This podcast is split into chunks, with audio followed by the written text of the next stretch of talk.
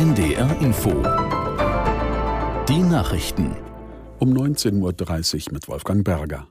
Nach dem Ende der Geiselnahme am Hamburger Flughafen ist der Flugbetrieb wieder angelaufen. Die ersten Maschinen sind wieder gestartet und gelandet. Zuvor konnte die Polizei den 35-jährigen Täter nach mehr als 18 Stunden zur Aufgabe bewegen. Er ließ sich widerstandslos festnehmen. Die Geisel, die vierjährige Tochter des Mannes, ist wieder bei ihrer Mutter. Unser Reporter Ingmar Schmidt aus Hamburg zum Motiv des Geiselnehmers. Eine seiner Forderungen war wohl, dass er mit der Tochter in die Türkei wollte.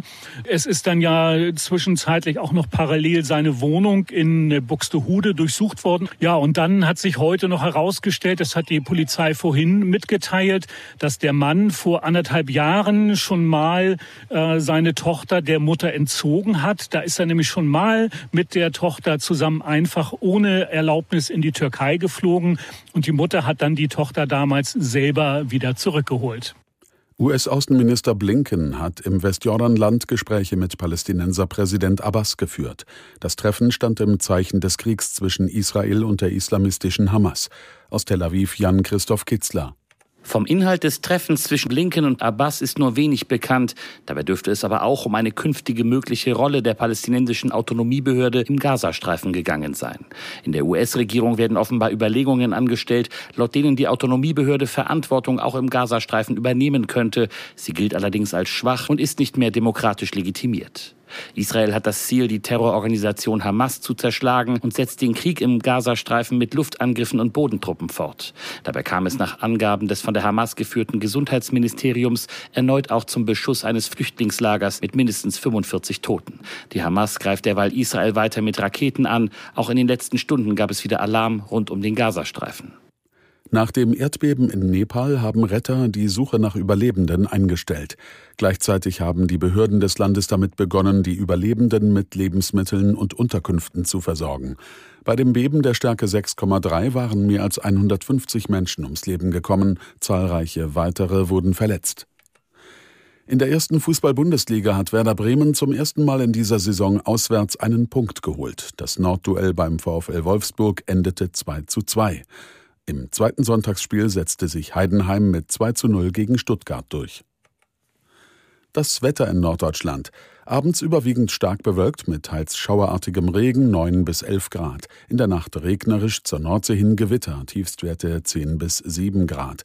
Morgen bewölkt und wiederholt Schauer, vereinzelt Sonnenschein, Höchstwerte zwischen 10 und 12 Grad. Das waren die Nachrichten. NDR Info. Ausland. Das Magazin. Die Stimmen, die eine Waffenruhe im Gazastreifen fordern, werden lauter. Israel kommt währenddessen bei seinem Bodeneinsatz in Richtung Gaza voran, der inzwischen eine Bodenoffensive ist. Zwei Seiten des Israel-Gaza-Krieges, der berechtigte israelische Kampf gegen die Terrorgruppe Hamas und die Sorge der Schrecken angesichts des Leids der palästinensischen Zivilbevölkerung. Politisch eine Gratwanderung für alle, die Einfluss zu nehmen versuchen, moralisch ein Dilemma. Wir berichten in allen unseren aktuellen Sendungen über die Entwicklung in Israel, im Gazastreifen, aber auch im Libanon. Hier in Ausland das Magazin mit Udo Schmidt haben wir uns entschieden, in einen anderen Teil der Welt zu schauen, an den Amazonas, in den Regenwald, der für das Weltklima so wichtig ist.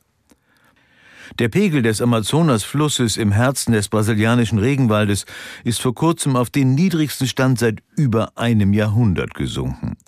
Eine Rekorddürre gefährdet das Leben von Hunderttausenden Menschen und das Ökosystem des Dschungels.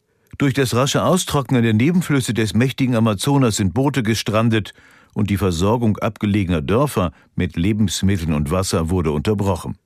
Das brasilianische Wissenschaftsministerium macht für die Dürre das diesjährige Auftreten des Klimaphänomens El Niño verantwortlich, das weltweit für extreme Wetterlagen sorgt. Das brasilianische Nationale Institut für Amazonasforschung erwartet, dass sich die Situation aufgrund des Klimawandels